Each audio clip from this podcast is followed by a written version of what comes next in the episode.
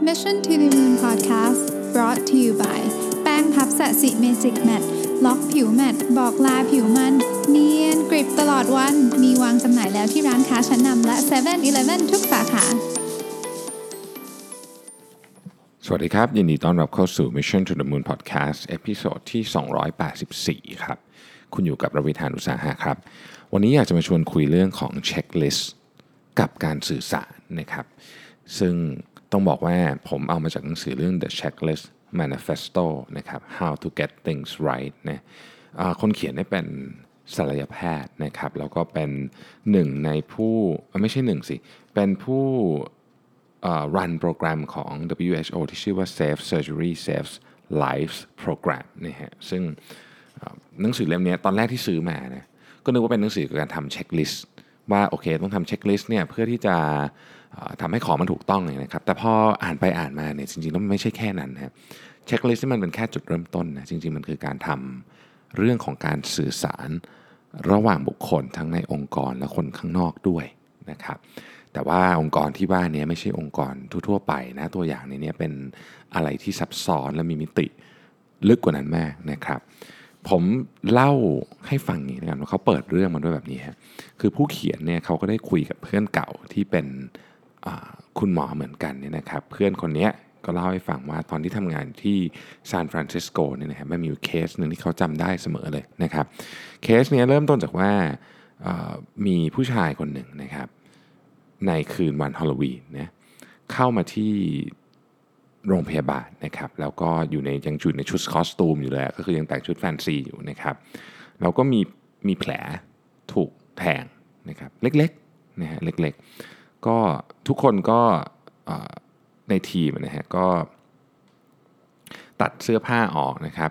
ดูตรวจรอบร่างกายตั้งแต่หัวจรดเท้าดูข้างหลังข้างหน้านะฮะผู้ชายคนนี้ไม่ได้มีอาการอยู่ในอาการบาดเจ็บหรืออะไรอย่างนี้แต่อย่างใดนะฮะก็แค่เมาหน่อยเท่านั้นเองนะฮะก็ผู้ชายคนนี้ก็ตัวค่อนข้างใหญ่นะครับ แล้วก็อาจจะมีพุงประมาณหนึ่งนะครับ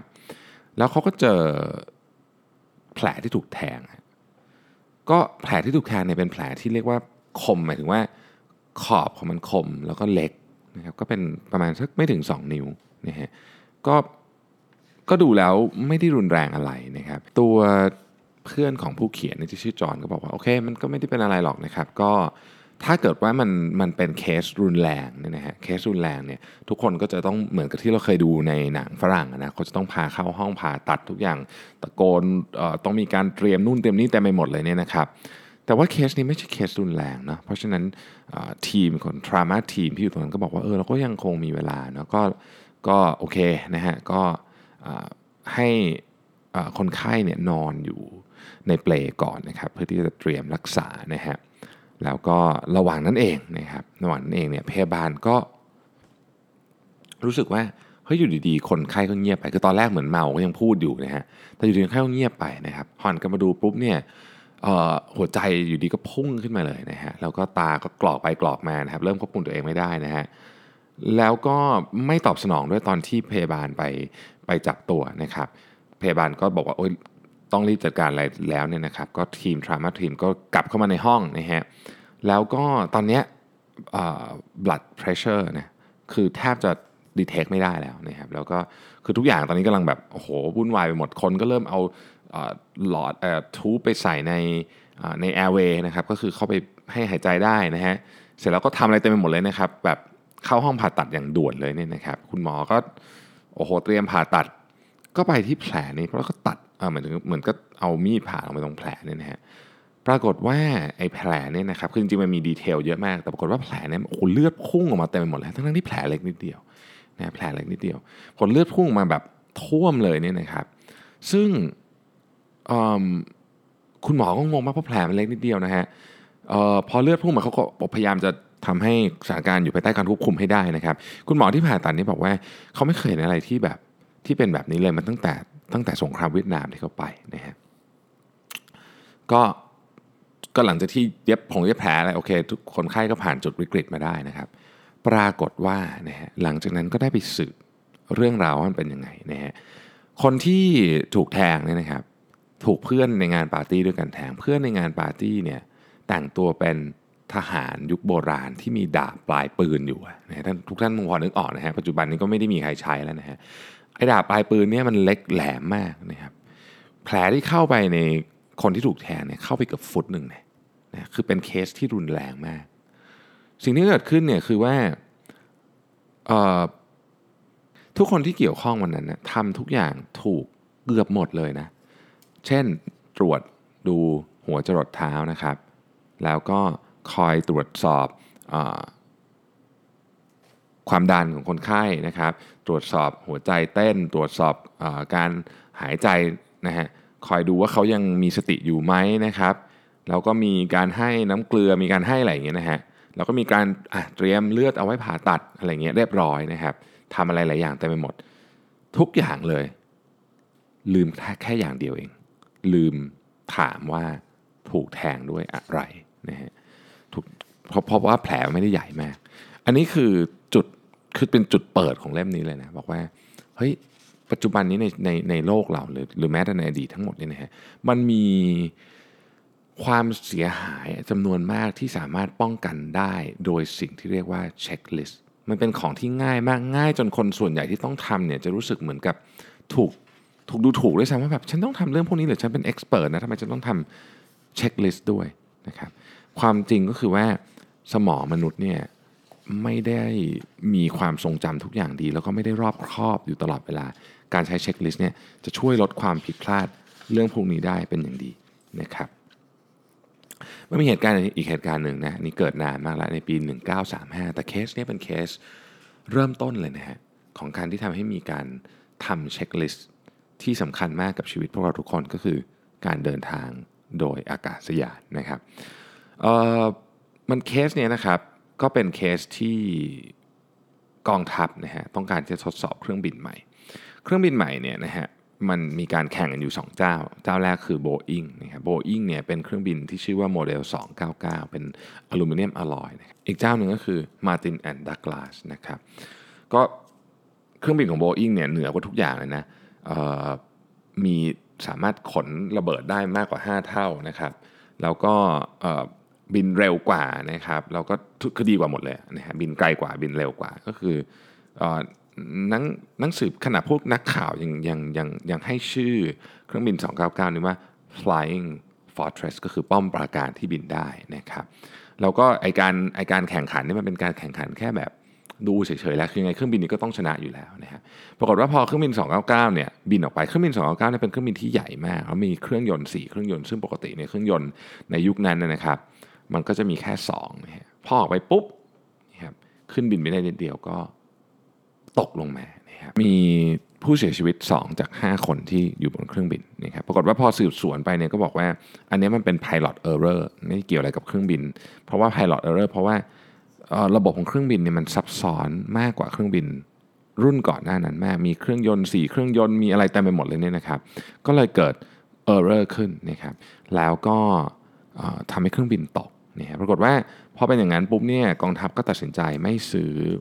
เครื่องบินของ Boeing นะครับทำให้ตอนนั้นเนี่ยโบอิงเกือบจะล้มละลายเลยนะจากเหตุการณ์นี้ ตอนแรกเครื่องกองทัพจะซื้อเยอะแล้วก็ตั้งใจว่าจะชนะด้วยเพราะฉะนั้นเหตุการณ์นี้ทำให้บริษัทเนี่ยมีปัญหาด้านการเงินทันทีนะครับแต่ว่าอย่างไรก็ดีเนี่ยนะครับ กองทัพเองก็ได้ซื้อเครื่องบินอันนี้จากโบอิงมาจำนวนหนึ่งไม่เยอะคือซื้อมันลองนะฮะซื้อมันลองนะครับว่า ยังมีความรู้สึกว่ามันจะต้องทำอะไรสักอย่างกับเครื่องบินนี้ให้มัน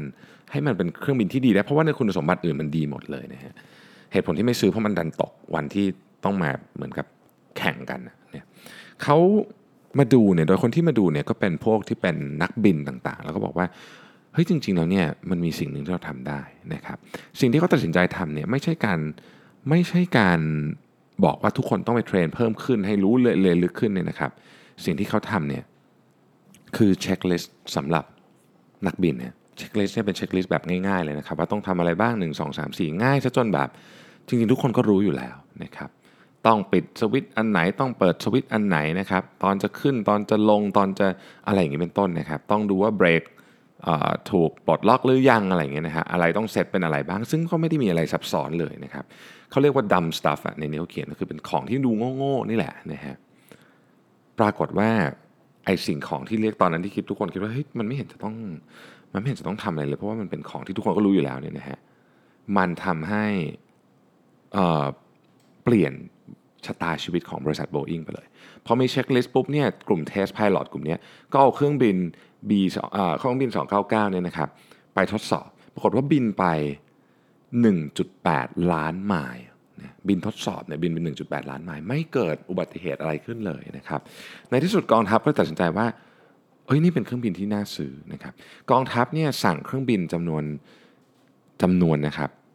13,000ลำนะฮะเยอะมาก ๆ เลยนะฮะ13,000ลำนะครับแล้วนี่คือเครื่องบิน B-17 ครับ ใครที่เอ่ออ่านประวัติศาสตร์เกี่ยวกับสงครามโลกครั้งที่ 2 คงจะคุ้นเคยกับ B-17 เป็นอย่างดี นะฮะก็ปรากฏว่าเครื่องบิน B-17 เนี่ยเป็นเครื่องบินที่มีความสำคัญด้านยุทธศาสตร์อย่างมากในสงครามโลกครั้งที่2นะครับแล้วก็ต้องบอกว่า น่าจะเป็นหนึ่งในปัจจัยที่ทำให้เอ่ออเมริกาชนะสงครามเนี่ยที่ต้องบอกว่ามันไม่ใช่แค่นั้นนะมันช่วยเรื่องที่ทำให้โบอิงอะไม่ล้มละลายไปด้วยนะครับ กลับมาที่วงการการแพทย์สักเล็กน้อยนะครับในปี 2001เนี่ยมี critical care specialist นะครับที่โรงพยาบาลจอห์นฮอปกินส์นะครับโรงพยาบาลจอห์นฮอปกินส์ก็เป็น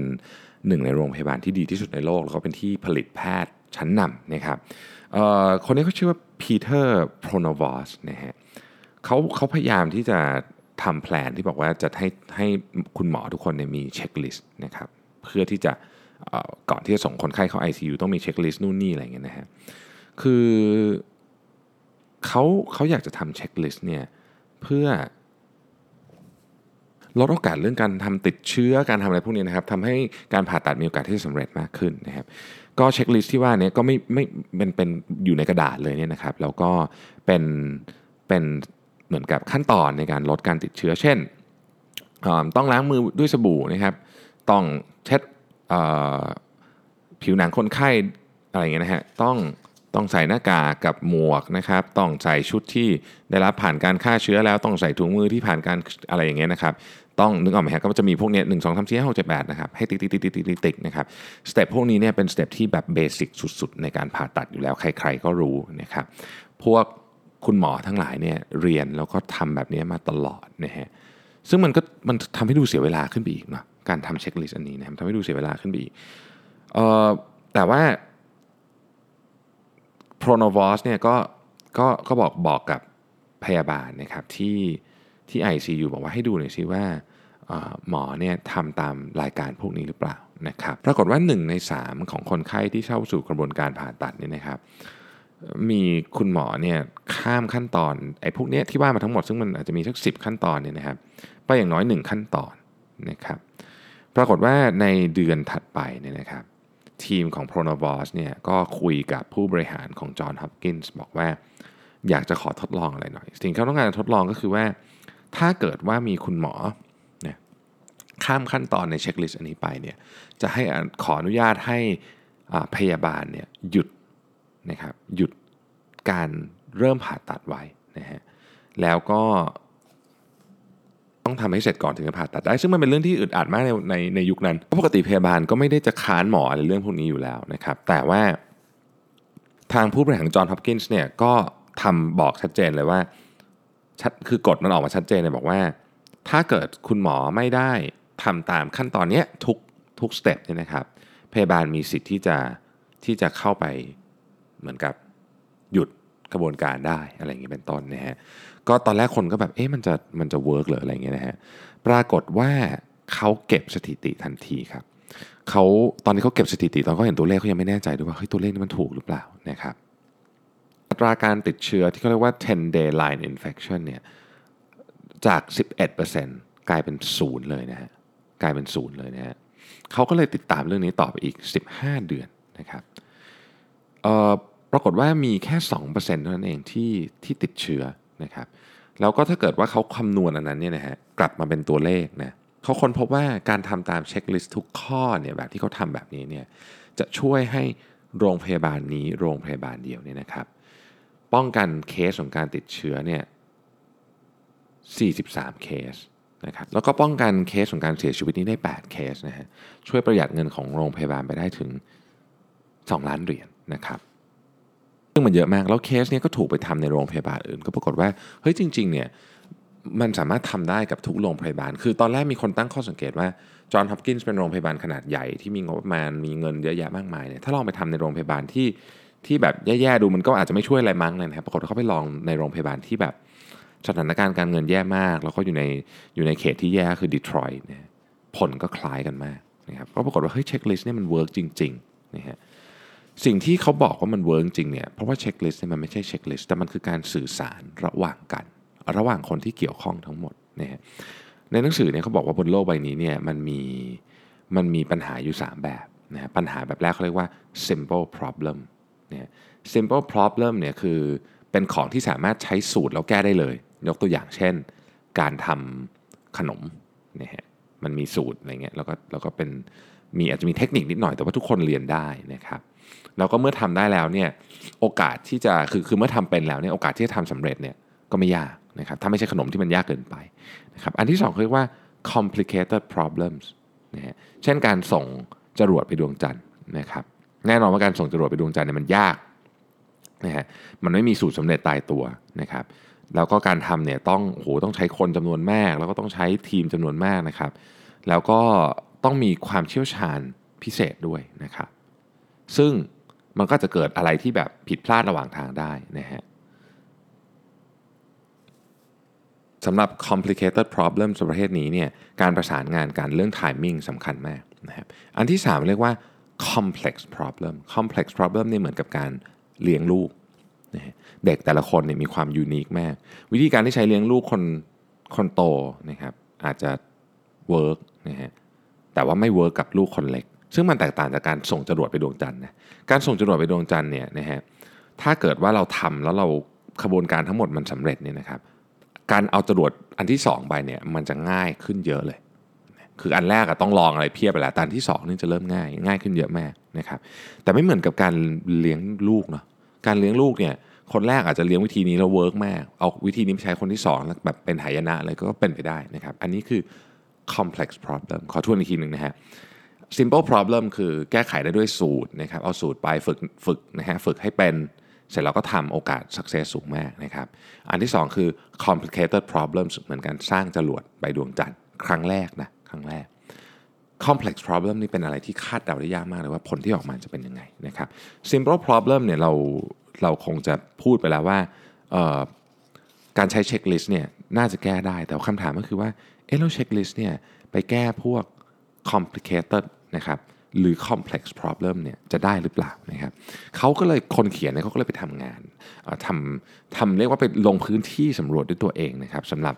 อันที่2 problem ทที่ 2 คือ complicated problem เนี่ยเขาพูดถึงการสร้างตึกคือตอนนั้นเนี่ยโรงพยาบาลที่คุณหมอคนนี้ทำงานอยู่เนี่ยเขาสร้างตึกใหม่พอดีนะครับเขาก็เลยไปคุยกับ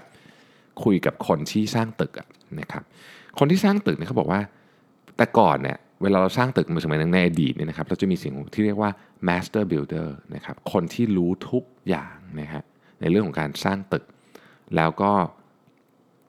มีสิทธิ์ขาดในทุกเรื่องนะครับ แต่ว่าอันเนี้ยมันมันจบไปนานมากแล้วในในยุคหลังๆมานี้ยเราไม่มีคำว่า master builder ในการสร้างตึก แบบนี้ก็คือทุกทุกคนเป็นคนคนเดียวที่กลุ่มอำนาจการตัดสินใจไปทุกอย่างนะครับเวลาสร้างตึกเนี่ยเราจะสร้าง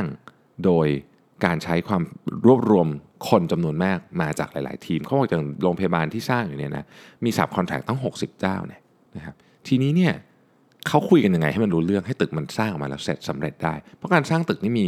มีอะไรเยอะมากที่เกี่ยวข้องถูกไหมฮะเขาบอกว่าเขาพูดสรุปโดยโดยสรุปเนี่ยเขามีเขามี checklist อยู่ 2 อัน checklist อันที่ 1 ก็คือ แต่ละสับคอนแทคมาทำอันนี้เสร็จปุ๊บมาประกอบเป็นอันนี้ต่อนะครับอันนั้นคือเขาเรียกว่าเป็น construction task นะเราพอนึกออกว่าโอเคมันต้องสร้างอันนี้ก่อนถึงสร้างนี้ได้นะครับ อีกอันหนึ่งที่เป็นอีกเช็คลิสต์หนึ่งเขาเรียกว่า submittal schedule นะครับไอ้ submittal เนี่ยนะครับมันเป็นเช็คลิสต์เหมือนกัน แต่มันไม่ได้เกี่ยวอะไรกับกับการสร้างนะมันเกี่ยวกับ communication task การคุยกันนะครับการคุยกันอย่างเช่น คนที่เป็น project manager เนี่ยนะฮะถ้าสมมติว่าเจอกับเรื่องที่ไม่ได้คาดคิดไว้ตอนแรก ซึ่งการสร้างตึกมันมีเรื่องที่ไม่คาดคิดตลอดเวลาเนี่ยนะฮะเขาจะต้อง ทำสิ่งที่เขาต้องทำให้เกิดขึ้นคือ เขาจะต้องทำให้ expert ในเรื่องที่ 1 คุยกับ expert ในเรื่องที่ 2 ในวันที่เท่าไหร่นะครับพูดถึง process อะไร เรื่องนี้ต้องทำให้เกิดขึ้นได้ คนที่เป็น project manager ต้องทำให้เกิดขึ้นได้นะครับแล้วก็ expert ต่างๆ ก็อาจจะมีวิธีคิดมี judgment ต่างๆนะครับเสร็จแล้วเนี่ยก็มานั่งคุยกันนะครับว่าเราจะทำทางออกยังไง ตกลงด้วยกันและสำคัญที่สุดคือ sign off ด้วยกันว่า โอเค พวกเราทุกคนที่เป็นฐานะ expert เนี่ยนะจะ sign off เรื่องนี้นะครับ นี่คือเช็คลิสต์อันที่ 2 ครับทำแบบนี้เนี่ยทำให้ไม่เกิดเนี่ยความผิดพลาดระหว่างการก่อสร้างนะครับ บริษัทนี้เนี่ยทำการก่อสร้างมา 30 ปีเนาะไม่มีไม่มีความผิดพลาดระดับรุนแรง ตึกถล่มอะไรเงี้ยไม่มีนะครับ แต่ว่าเขาเล่าถึงเรื่องหนึ่งเขาบอกว่าตอนที่สร้างตึกของ City Crop ที่นิวยอร์กนะมันมีมีชิ้นส่วนที่ยากมากๆ ปรากฏว่าคนที่ทำเรื่องของการทำ building อะซึ่งซึ่งซึ่งเป็นการเชื่อมเนี่ยนะครับไม่ได้บอกไม่ไม่ได้ไม่ได้ไม่ได้พูดประเด็นนี้ขึ้นมาให้กับตัว project manager ก็ทำไปโดยไม่ได้แจ้งคนที่เกี่ยวข้องที่ที่ที่เหมือนต้องใช้งานเรื่องนี้ต่อเลยครับปรากฏว่าพอสร้างตึกไปเสร็จเนี่ยมีคนไปคนพบว่า เฮ้ยจริง ๆ ถ้าตึกเนี้ยลมมันแรงเกิน 70 ไมล์ต่อชั่วโมง ซึ่งในแมนฮัตตันเนี่ยจะเกิดขึ้นอาจจะ 4-50 ปีครั้งนึงเนี่ยนะครับตึกเนี้ยจะถล่มโชคดีที่มีคนไปเจอก่อนเขาเลยต้องแก้ไขตรงนี้ทั้งหมดนะครับแล้วก็ตอนหลังตึกมันก็ผ่านมาตรฐานได้ จริงๆก็ผ่านมาตรฐานไปตอนแรกอยู่แล้วนะคือไม่ได้มีใครไปตรงเช็คแต่มันบังเอิญบังเอิญมีคนเข้ากลับเข้าไปดูพอดี เพราะฉะนั้นการคอมมูนิเคตกันจึงเป็นเรื่องที่สำคัญสุดๆเลยนะฮะถ้าเกิดว่า เราไม่คอมมูนิเคตกันเนี่ยมันอาจจะมีความผิดพลาดร้ายแรงแบบนี้เกิดขึ้นได้นะครับเรื่องที่ผมชอบมากซึ่งจะเป็นเคสสุดท้ายของที่จะเล่าในวันนี้นี่นะฮะคือเคสที่การทำ communication checklist เนี่ยช่วยแก้ปัญหาระดับประเทศได้เลยนะครับมันเป็นเรื่องของคาทรีนานะฮะเฮอริเคนคาทรีนานะครับซึ่งเราก็คงพอจะทราบเรื่องนี้นะครับเป็นหนึ่งใน ภัยธรรมชาติที่สร้างความเสียหายให้กับสหรัฐมากที่สุดในศตวรรษที่ 21 เลยก็ว่าได้นะครับคาทรีนาเนี่ยแตะพื้นแผ่นดินของสหรัฐเนี่ยในวันที่ 29 สิงหาคมนะฮะปี 2005 นะครับราวประมาณ 6 โมงเช้านะฮะก็เข้าไปเขตแถวนิวออร์ลีนส์นะครับในรายงานที่ได้รับที่ภาครัฐหน่วยงานภาครัฐได้รับมาตอนแรกเนี่ยนะฮะ เหตุการณ์ไม่ได้รุนแรงอะไรนะครับ คือต้องบอกว่าพอเฮอริเคนเข้าปุ๊บเนี่ยโทรศัพท์เอ่ยนะครับโทรศัพท์มือถือเอ่ยแล้วก็พวกไฟฟ้าก็ใช้ไม่ได้นะครับไอ้ information เหล่านี้เนี่ยจึงจึงไม่ไม่ได้ถูกส่งผ่านตามปกตินะครับ มันเข้าหกโมงเช้าใช่ไหมประมาณสักตอนเที่ยงนี่นะฮะในความเป็นจริงแล้วเนี่ยนิวออร์ลีนส์นี่จมน้ำไปหมดแล้ว เกือบเกือบหมดแล้วเนี่ยนะฮะแต่ว่า ไมเคิลบราวน์นะครับซึ่งเป็นผู้อำนวยการของ FEMA FEMA คือ Federal Emergency Management Agency ก็เป็นผู้ที่รับผิดชอบเกี่ยวกับเรื่องภัยพิบัติเหล่านี้เนี่ยนะครับ ออกมาพูดในทีวีบอกว่า เอ๊ะ จริงๆก็ทุกอย่างก็อยู่ภายใต้การควบคุมไม่ได้มีรุนแรงนะครับ คือ FEMA เนี่ยจริงๆก็ได้เหมือนกับ report จาก source จำนวนมากนะฮะ แต่ว่ามี agent คนหนึ่งของ FEMA ซึ่งอยู่ในนิวออร์ลีนส์จริงๆนะคือไม่ได้ ไม่ได้ไม่ได้ report มาจากข้างนอกนี่นะครับ รู้แล้วแหละว่าว่ามันรุนแรงมากนะฮะมันรุนแรงมากเขาเขาก็พยายามที่จะส่งข้อมูลกลับเข้าไปให้กับสำนักงานของ FEMA นะครับ แต่ว่า communication ทุกอย่างมันถูกตัดหมด สิ่งที่เขาทำได้ตอนนั้นอย่างเดียวคือส่งอีเมลนะฮะในขณะที่เขาส่งอีเมลไปเนี่ยน้ำท่วมก็เพิ่มความรุนแรงมากขึ้นนะครับ แต่ในอีเมลนั้นเขาบอกเลยนะครับว่าเขาเห็นคนจำนวนมากศพจำนวนมากเนี่ยลอยอยู่นะฮะในน้ำ นะครับมีคนเป็นร้อยคนต้องอยู่บนหลังคานะครับความช่วยเหลือต้องการอย่างเร่งด่วนนะครับแต่ปรากฏว่าเจ้าหน้าที่รัฐระดับสูงเนี่ยไม่ได้อ่านอีเมลฮะตอนนั้นคือตอนหลังมันมีการสืบสวนนะครับโดยวุฒิสภาแล้วคนพบว่าไม่ได้อ่านอีเมลนะครับปรากฏว่าเขากว่าเขาจะได้แมสเซจเนี้ยก็ข้ามไปอีก 1 วันแล้วนะครับข้ามไปอีก 1 วันเนี่ย80%ของเมืองเนี่ยท่วมไปหมดแล้วนะครับมีคนที่ไร้ที่อยู่เนี่ย หลายหมื่นคนไปแล้วในตอนนั้นนะครับ ที่สำคัญกว่านั้นก็คือว่า พอทุกอย่างทุกคนเริ่มรู้แหละว่ามันว่ามันรุนแรงเนี่ยนะฮะสถานการณ์มันเริ่มแย่ลงมาก ๆ เพราะว่าโรงพยาบาลก็ไม่มี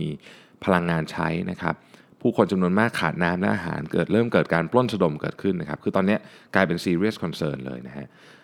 หลายคนก็พยายามจะเข้าไปช่วยนะครับหลายคนก็ request ไปที่ภาคส่วนต่าง แต่ว่าไอ้ระบบ command control ระบบเดิม ซึ่งเป็นการส่งการ request ขึ้นไปเรื่อยๆเนี่ยมันมันช้าเกินไป มันช้าเกินไปคือเป็นอย่างนี้นะฮะปรากฏว่าพอพอพอเริ่มเข้าสู่กระบวนการการช่วยเหลือนี่นะครับ เจ้าหน้าที่รัฐก็ยังไม่ยอมทิ้งโมเดลเดิมๆนะฮะโมเดลเดิมๆก็คือรัฐบาลกลางนะครับ ต้องให้ส่งอำนาจการตัดสินใจต่อให้กับ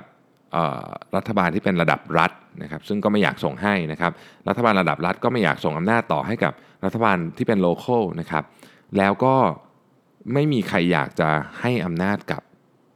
ส่วนที่เป็น private sector เลย มีรถจำนวนมากที่จะส่งเข้าไปเพื่อที่จะช่วยเหลือนะครับ แต่ก็ไม่ได้รับการให้เข้าเมืองนะครับจากภาครัฐนะนี่คือเหตุการณ์ที่เกิดขึ้นจริง ๆ ในอเมริกาเนี่ย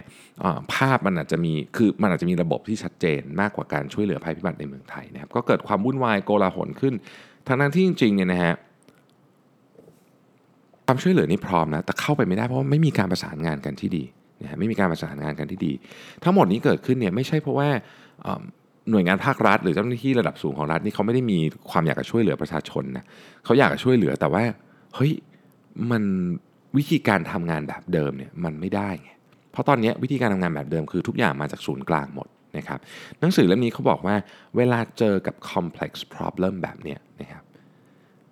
อำนาจการตัดสินใจเนี่ยต้องถูกส่งไปไกลจากศูนย์กลางให้มากที่สุด ต้องถูกส่งไปให้คนที่อยู่ในพื้นที่ให้มากที่สุดนะครับในความเป็นจริงเนี่ยนะฮะสถานการณ์แบบนี้มันต้องการวิธีคิดหรือโมเดลที่แตกต่างออกไปจากเดิมมากนะครับ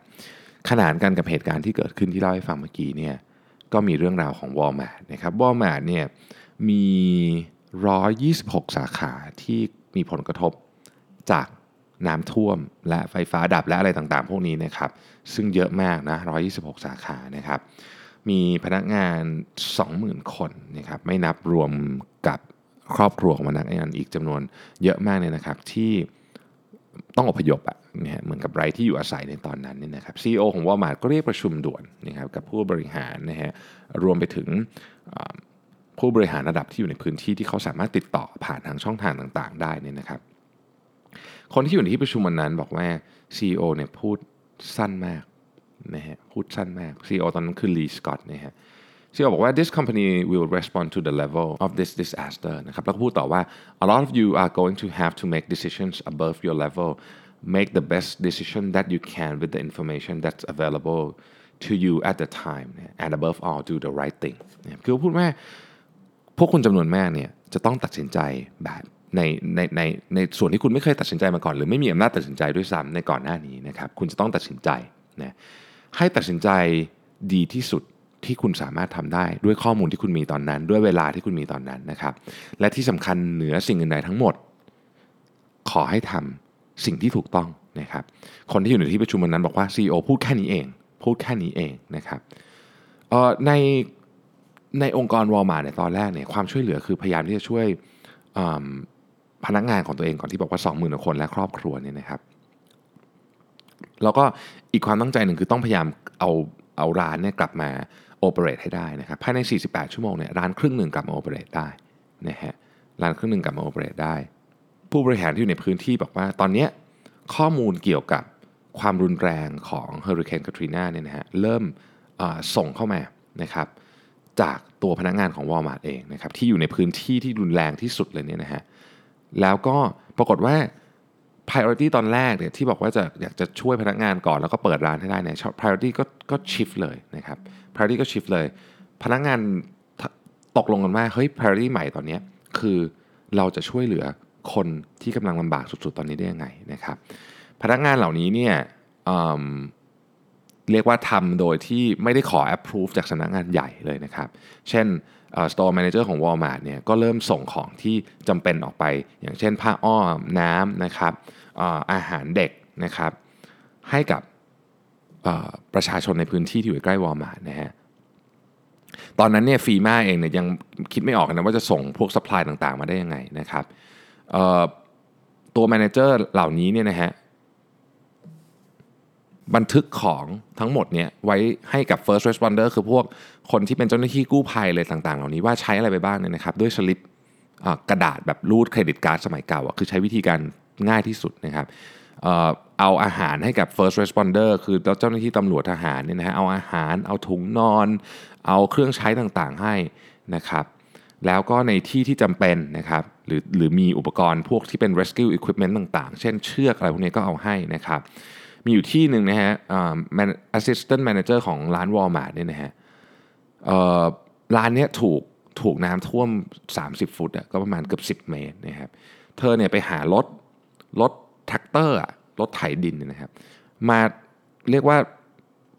ตะตะลุยร้านไปเลยเนี่ยนะครับ แล้วก็ไปเก็บเอาของที่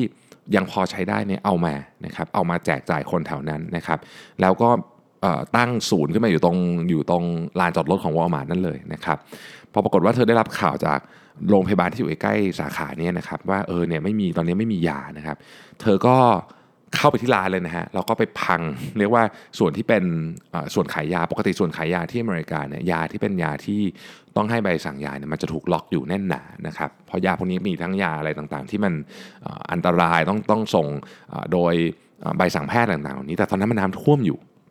มันถูกล็อกอยู่ เธอก็พังเลยนะฮะ แล้วก็ยาเนี่ยออกไปเอาไปให้โรงพยาบาลนะครับ การกระทำของเธอครั้งนี้เนี่ยได้รับเรียกว่าได้รับคำยกย่องเลยอะนะจาก management ของ Walmart นะครับเเขาไม่ได้ทำกันแบบมั่วๆนะครับ ผู้บริหาร Walmart เนี่ยเรียกว่าตั้ง War Room เลยนะครับว่าโอเค progress เป็นยังไงนะครับ เราจะเปิดช่องทาง communication กับพนักงานที่อยู่ที่ front line ยังไงนะครับ หรือไปที่หน่วยงานอื่นของภาครัฐยังไงนะครับ คือ condition มันเปลี่ยนแปลงตลอดเวลานะครับแล้วก็เราก็ยากมากนะฮะแต่ว่าสิ่งหนึ่งที่ทีมงานทั้งหมดของ Walmart ต้องการให้เกิดขึ้นในตอนนั้นคือ ทุกคนต้องคุยกัน ทุกคนต้องคุยกันนะครับถึงตอนนี้เองเนี่ยภาครัฐบาลกลางก็ยังยังไม่ให้ Walmart เข้ามายุ่งนะว่า Walmart ก็เลยต้องประสานงานกับหน่วยงานของการชาติแทนนะครับ ทุกคนเนี่ยมีเป้าหมายชัดเจนนะครับมีแผนนะแต่ว่าแผนเนี่ยเป็นแผนแบบแบบ หลวมๆอะไม่ใช่ว่าแบบคุณต้องทำหนึ่งสองสามสี่แต่ให้คนที่อยู่หน้างานทำเองเพราะสถานการณ์ในแต่ละพื้นที่เนี่ยก็ไม่เหมือนกันนะครับวอลมาร์ทเนี่ยโดยโดยโดยพนักงานเองเนี่ยนะครับกลายเป็นว่าสามารถตั้งศูนย์ Emergency เนี่ยขึ้นมาได้ในหลายจุดในนิวออร์ลีนส์นะครับส่งของที่จำเป็นออกไปนะครับ หรือแม้แต่กระทั่งช่วย local ร้าน local ต่างๆนะฮะให้ให้ให้เป็นตัวช่วยกระจายของได้นะครับ ภายใน 2 วันนะฮะหลังจากที่เกิดโศกนาฏกรรมเนี่ยนะครับ ระบบโลจิสติกของ Walmart เนี่ยสามารถที่จะเอารถแทรกเตอร์นะครับที่มีทั้งน้ำอาหารอุปกรณ์ต่างๆนะฮะผ่านอุปสรรคมากมายที่ที่ที่อยู่ระหว่างตัวเมืองกับข้างนอกเพราะมีทั้งน้ำท่วมมีทั้งอะไรเต็มไปหมดเนี่ยนะครับ ส่งเข้าไปให้กับคนในพื้นที่ได้ ผู้บริหารของเมืองเนี่ยนะฮะ ถึงก็ออกมาบอกเลยว่า ถ้าเกิดว่ารัฐบาลอเมริกันเนี่ยตอบสนองเหมือนที่วอลมาร์ททำเนี่ยนะเราคงไม่มีวิกฤตขนาดนี้นะครับมันก็เลยกลายเป็นเรื่องดราม่าอะไรมากมาย แต่ว่าผู้เขียนหนังสือเล่มนี้บอกว่าเฮ้ยจริงๆเนี่ยสิ่งที่เป็นข้อเรียนรู้จากเรื่องนี้เนี่ยมันถูกบิดเบือนไป มันไม่ได้เกี่ยวกับว่ารัฐบาลทำงานไม่ดี แล้วก็ private sector หรือเอกชนทำงานดีกว่า ไม่ใช่อย่างนั้นนะครับไม่ใช่อย่างนั้น เพราะในความเป็นจริงแล้วเนี่ยภาครัฐที่ทำงานดีก็มีนะครับ ยกตัวอย่างเช่นในช่วงแรกๆของของวิกฤตครั้งนี้เนี่ยนะฮะกลุ่มตำรวจนะครับและและนักดับเพลิงเนี่ยนะครับก็ไปเหมือนกับรีครูดคนในพื้นที่ที่เป็นนักกีฬาเนี่ยนะครับเอาเรือออกนะฮะเรือที่เป็นเรืออาหาได้ไม่หาไม่ได้ก็พยายามทำเรือขึ้นมาเนี่ยครับออกไปช่วยคนได้เยอะมากเลย ช่วยคนไปได้ทั้งหมด 26,000 คนนะฮะมาจากทั้งในน้ำทั้งจากหลังคาทั้งจากอะไรเงี้ยนะครับเพื่อที่จะไปที่ศูนย์อพยพนะฮะ แต่ว่าในขณะเดียวกันหน่วยงานเอกชนจำนวนมากก็ก็ทำอะไรไม่ได้เหมือนกัน เช่น หน่วยงานเอกชนที่ทำเรื่องไฟฟ้าก็ทำอะไรไม่ได้นะครับ อะไรอย่างเงี้ยหน่วยงานเอกชนที่ทำเรื่องน้ำมันก็ไม่มีน้ำมันเพียงพอนะครับที่จะส่งเข้ามา เพราะฉะนั้นเรื่องที่ถูกเรียนรู้ครั้งนี้ไม่ใช่ว่าใครทำงานดีไม่ดี แต่เรื่องที่ควรจะได้รับการเรียนรู้จากเรื่องนี้ก็คือว่า เมื่ออยู่ในสถานการณ์ที่ complex แบบนี้นะครับเมื่ออยู่ในสถานการณ์ที่ complex แบบนี้เนี่ยสิ่งที่ควรจะทำคือ คุณสร้าง checklist ที่ถูกต้องหรือยัง checklist ที่ถูกต้องคือ เอาอำนาจออกไปจากศูนย์กลางให้มากที่สุด แต่ในขณะเดียวกันต้อง set expectation ในการพูดคุยกันให้เยอะมากคือทุกคนต้องรู้ว่าตอนนี้เราอยู่ที่ไหนเราต้องมีการสื่อสารกันตลอด นี่คือบทเรียนที่ควรจะได้รับจากเรื่องนี้นะครับเขาปิดท้ายเรื่องนี้ไปบอกว่า ในเหตุการณ์ที่เป็น complexity ซึ่งเป็นอันที่ยากที่สุดเนี่ยนะครับ สิ่งที่ต้องมีคือ freedom กับ discipline ซึ่งเป็นสิ่งที่วอลมาทำให้เห็นในตอนนั้นนะครับและไม่ใช่ว่าภาครัฐไม่ได้อยากช่วยนะนะฮะแล้วก็ไม่ใช่ว่าเอกชนคนอื่นทำไม่ดี แต่สิ่งที่เกิดขึ้นในวอลมาเนี่ยเป็นสิ่งที่เขา respond กับ crisis ประเภท complexity หรือปัญหาประเภท complexity เนี่ยได้ดีที่สุดนะครับที่ผมเล่ามาทั้งหมดเนี้ยยังประมาณครึ่งเล่มเองนะนะฮะอีกครึ่งเล่มเนี่ยกำลังกำลังอ่านอยู่ เหตุผลที่ผมยกหนังสือเล่มนี้ขึ้นมาคุยในวันนี้ เพราะว่าผมกำลังทำทำ training แล้วก็จริงๆเป็นนโยบาย อันหนึ่งของปีนี้ด้วยที่ผมจะทำที่ศรีจันทร์เนี่ยว่าเราจะเปลี่ยนเรื่อง communication กันให้หมดเลยนะครับหนังสือเล่มนี้เป็นหนังสือที่ผมเชื่อว่าเป็นจุดเริ่มต้นนะที่จะมาทำคล้ายๆกับ framework ในการพูดคุยกันได้ ว่าเฮ้ยจริง ๆ แล้วเนี่ยมันมันมี issue อะไรบ้างในการทำ communication แล้ว checklist ในความหมายของ checklist อันนี้ไม่ใช่กระดาษที่มีติ๊กติ๊กติ๊กอย่างเดียว แต่มันคือ checklist ของการสื่อสารด้วยกันด้วยว่า เราได้สื่อสาร การครบถ้วนไหม และอยู่ในเรื่องที่ต้องสื่อสารหรือเปล่ามีเรื่องอะไรตกหล่นไปบ้างไหม ฟังดูเหมือนที่เขาเขียนนะครับ เป็น dumb stuff นะแต่ว่าไอ้พวกนี้แหละที่ช่วยชีวิตคนช่วยชีวิตบริษัทนะครับหรือแม้แต่กระทั่งช่วยเมืองทั้งเมืองมาแล้วนะฮะก็เป็นอีกเล่มหนึ่งที่ผมคิดว่า คนที่กำหนดนโยบายนะครับของไม่ว่าจะเป็นบริษัทหรืออะไรก็แล้วแต่เนี่ยนะครับ ผู้บริหารต่างๆเนี่ยควรจะซื้อมาอ่านเป็นอย่างยิ่งแนะนำ สุดๆเลยนะครับเล่มนี้นะครับ The Checklist Manifesto นะครับ ก็ไปดูภาพในตำเนลได้นะฮะ